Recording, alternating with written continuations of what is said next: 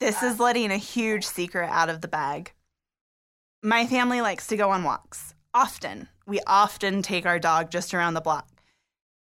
And when it started getting really bad, I still wanted to see her. I still wanted to know, hey, do you need some scones? Is your freezer empty? What can I bring for you? Right. But I stopped getting those invitations and I stopped getting those calls. And of course, I knew why. And I didn't want to steal any good time. And I think towards the end, especially, that was what was circling in my mind constantly. Don't take the good time away from the people that matter Right. most. With that being said, my walks consistently were by her house, very slow, hoping that one I of the love it. children was looking out the window or that the front door was open or that somebody else's car was parked there so I could just pop over and say, hey. Right. Um, and I felt really lucky because even if it was only five minutes to just stop by and say, hey, how's it going? Or, hey, I had these extra chocolate chip cookies that I just made special for you. Right. But they like just, I just had extra. Yep, totally. yeah. There's lots of extra. um, and so for me, that was really good. So I think, especially towards the end, I did wait for invitations, and so many of those walks by their house were just that walks right on by. Yeah. Um, and I'm loud, my kids are loud, and so I'm sure that they saw, they heard us, they probably looked out, but if they didn't want to see us, they knew we were there.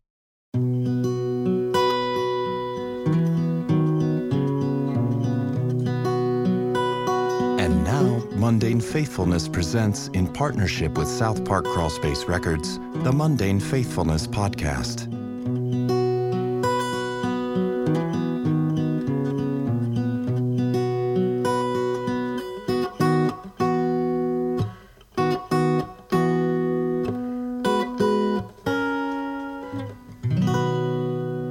Welcome to the Mundane Faithfulness podcast, where friends of Kara Tippetts' gather to discuss issues of community, grace, hardship, and the gospel.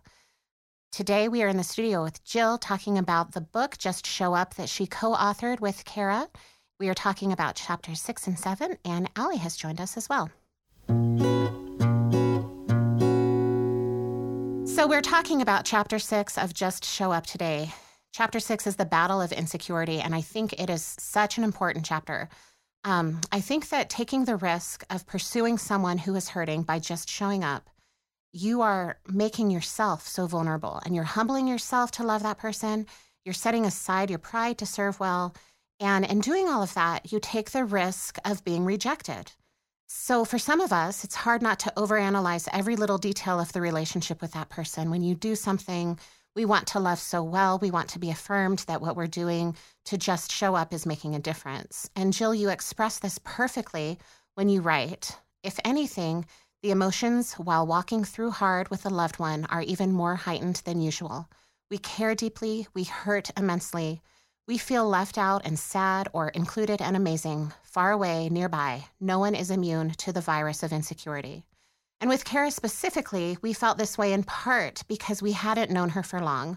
So we didn't have a chance to build a foundation of years of cancer free friendship and know what that looked like before we started the hard walk of cancer. We were learning what it meant to do friendship with Kara in the midst of illness. So it wasn't just what does friendship mean to Kara? It was what does friendship mean to Kara who is going through cancer? Allie, you jumped right into friendship with Kara when, as Jill mentions in chapter seven, you had every right to back away once you heard the word cancer. Can you share with us how you and Kara met and what your thoughts were when you heard her diagnosis and why you decided to befriend her after all you and your family had gone through once you found out um, what was ahead for her? So Kara and I met right after the Waldo Canyon fire. And so as a neighborhood, um, we were all a little shaken. I think there was this tremendous amount of guilt that we were able to come back to our houses for our neighbors that weren't, but then this tremendous amount of relief that we had our homes, we had our memories, and we didn't lose, you know, everything. Right. And so we had a neighborhood barbecue to kind of celebrate, and it was fun. And I wasn't going to go. And Brad said, just go take some. There was a collection of stuff that we were going to give to other neighbors that weren't so fortunate. And so I, I went to take this. She wasn't going to go, but she was recruiting for the West Side barbecue that was kind of going to happen as well at her house a couple days later. So I go and I just start talking to her because my husband had pre gone for me and said, There's this girl. She smells like patchouli. She has a hundred kids. You're going to love her. I'm pretty sure she's a hippie. And that I, is awesome. So, how sweet is that? Like, ah. That wasn't when she said she was a pastor's wife. I was like, wait a minute, Pastor Patchouli? This does not happen. you can't be a hippie if you're a pastor's wife. Absolutely not. Don't be crunchy at all. um, but so we're just chit chatting, and our boys are thirsty, but we hadn't brought anything to contribute to the party. So we we just told them, do not eat, do not drink, like just be here. Well, next thing we know, Lake walks up with this solo cup filled, like sh- splishy splashing out to the brim of wine, and says, I-, I don't think this was a kid's drink and she tastes weird. yeah. She looks at me and she's like, Oh my gosh, he just got himself a full glass of wine. She said, Do you drink wine? Let's get another cup. Poured it in half a cup, and I just said, Pastor's wife that smells like patchouli that drinks wine. I am in. Aww. I love that. Um, love that. And so we kind of just insta bonded. It was a time where I really was seeking more Christian women in my life. And it was a time where we were halfway done through chemotherapy with my own son, it was a time where I had never had a neighbor friend that I could walk up to and say, Hey, let's cook together. Hey, I have these leftovers. Hey, do you have any cardamom? You know, mm-hmm. and it was just something that I wanted so badly. And so for everything it was, I was all in. And very shortly after, we found out that she had gotten the cancer diagnosis and I wanted to be all in still. I Did you doubt that at all? Was there like a moment? There was never any doubt. What was the doubt in my mind was she wasn't it wasn't that bad. She was mm-hmm. going to make it through. She was going to do this stint of chemo and she was going to be fine and life would return back to what it was. Um my grandma had had breast cancer very similar aged as Kara and I just had my cup was half full like it was going to be better. She was going to get to grandmother her grandchildren.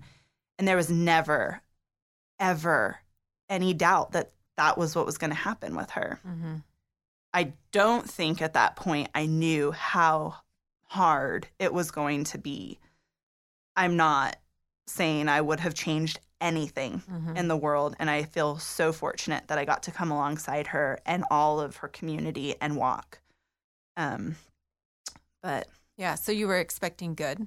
Oh, absolutely. So, yeah. Absolutely. I think she would get irritated with me sometime.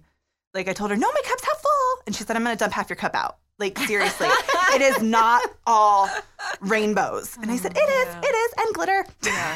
Yeah. yeah. Allie, one of the things I love about your friendship with Kara is that it was different from the rest of us because um, some of us knew Kara from school, some of us knew her from church, but you were just a street over and you were able to uh, just show up for her in ways that we couldn't for no other reason than geography. But you guys had such a special friendship because of your own story. And um, you knew how to love her in a way that the rest of us didn't necessarily know, especially right away. What did that look like for you? How did you have the courage to um, just show up for her and reach out to her, especially since you were new friends? What did that look like in your own story? I think it was actually really hard for me to navigate. And I always joked with her, I can't be a school friend. I can't be a church friend. I'm just your neighbor.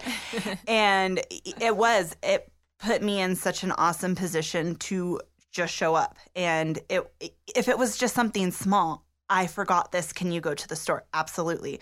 One time she was make she felt really good and she needed Crisco. Like, what? Crisco? No one uses Crisco anymore. Sadly, I had some. Don't judge.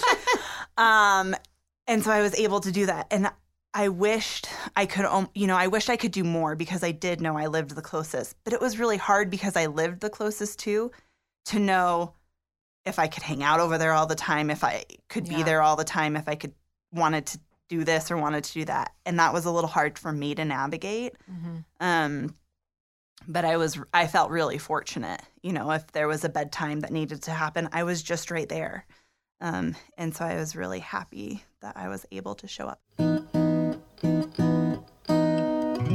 So, insecurity wise, you just kind of touched on that a little bit at the end, how hard it was for all of us because here we had developed friendships, even with Kara having cancer. I mean, she was super extroverted and always pulling people in. Can you talk about that a little bit more? Like, how did you handle that when you felt it? When you felt that, like, do I go? Do I not go? Because a lot of people ask me, so what do you do with the insecurity? Like, how do you make that decision of how to show up or pursue that friendship? I think Blythe touched on it a tiny bit in the beginning as well that we are making this investment in a person. And I think you have to go in knowing that they might not be able to tell you what they need. They may not be able to see you. They may not be able to eat what you just brought them because the smell of it is just what triggered something terrible. And that's a choice that you have to make upfront. If you can't open yourself up to almost that rejection, Mm-hmm. it's you need to probably be a little bit more careful and decide how you can show up. And maybe the just dropping by, just showing up, that is not for you. Mm-hmm. Um, I think that with that being said, sometimes it's not rejection. Sometimes when you are going through hard, you literally don't function adequately. Mm-hmm. You don't realize that that person that you didn't invite is now at their house so upset because they feel like it was a personal attack on them. It was on purpose. It was Right. clearly just an oversight. Right. And you have to be willing and prepared to accept that. I always felt this humongous guilt of I should really be writing thank you cards for all these awesome meals that are coming into my home. Mm-hmm. I must have started to pen thank you cards like a hundred times. I couldn't bring myself to because I felt I needed to invest my energy in other ways. Right, and I had just hoped and prayed that my friends knew that I loved them and I was appreciative of Mhm. what they were doing for me at that time. Right. And so bringing it back to Kara, I think that, and it doesn't stop you from feeling that way.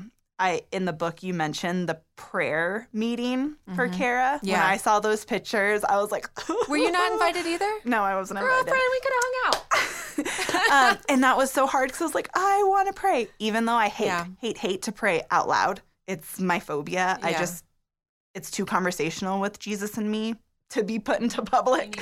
I have this, like, I just have a conversation with Jesus, and sometimes, like, I ex- expect an answer, and Right. and so. Um, for me to be in that kind of format, I knew it's probably was Jesus protecting me and my insecurity about praying in public, but I wanted to be there Right. and I Mhm. wanted You wanted to be included. I wanted to be included. Yeah. And I had to get over it. You have to just get over it. It Mhm. it wasn't that it was a slight at Right, all. right. It Yeah. was an oversight and that's okay. Yep. And I think with all of us too, like you mentioned, Blythe, we were in so many different circles of her life. Yeah. I Right. was her neighbor. You were her church friend. You were her school friend. And so part of that is just, you know, school lends probably the most social outlet for you to Sure. absolutely. I mean, you see each other on the playground, you see each other at drop off. And so I know that's how I've built so many of my really close friendships Yeah. is just from school. Yeah. And so I just, in my mind, came to peace with all of those friends were from school, and that was that. Clearly, someone didn't think of me. Well, that doesn't work for why I wasn't invited. okay, well, I there's mean, no I'm excuse for that. I was not invited either. And You I, weren't? No, and I. Re- Oh, but who when I was at this I don't know. meeting? Well, that's my point. Because There's pictures. I looked know. at the pictures and I was like, I don't know anybody who was there. So that's why I wasn't invited. I, How funny. I had no idea who any of those women were at the time. Yeah, And I don't remember who they were now, but Isn't that interesting? Yeah. Well, Yeah. and being her neighbor, it made this kind of like it was. I think I was dealing with insecurity on a constant because my secret walks. Um, I would always see all these cars, and so I remember Oh. sometimes I would come home and call my mom crying. There was like ten cars in front of Kara's house. Obviously, something awesome was going on, and they didn't even call me. She's like, "Did you knock on the door?" I said, "No, oh no, no." totally. I'm not going to do that. I'm not gonna do crazy. that. moment and talk about your mom? Would she mind? No.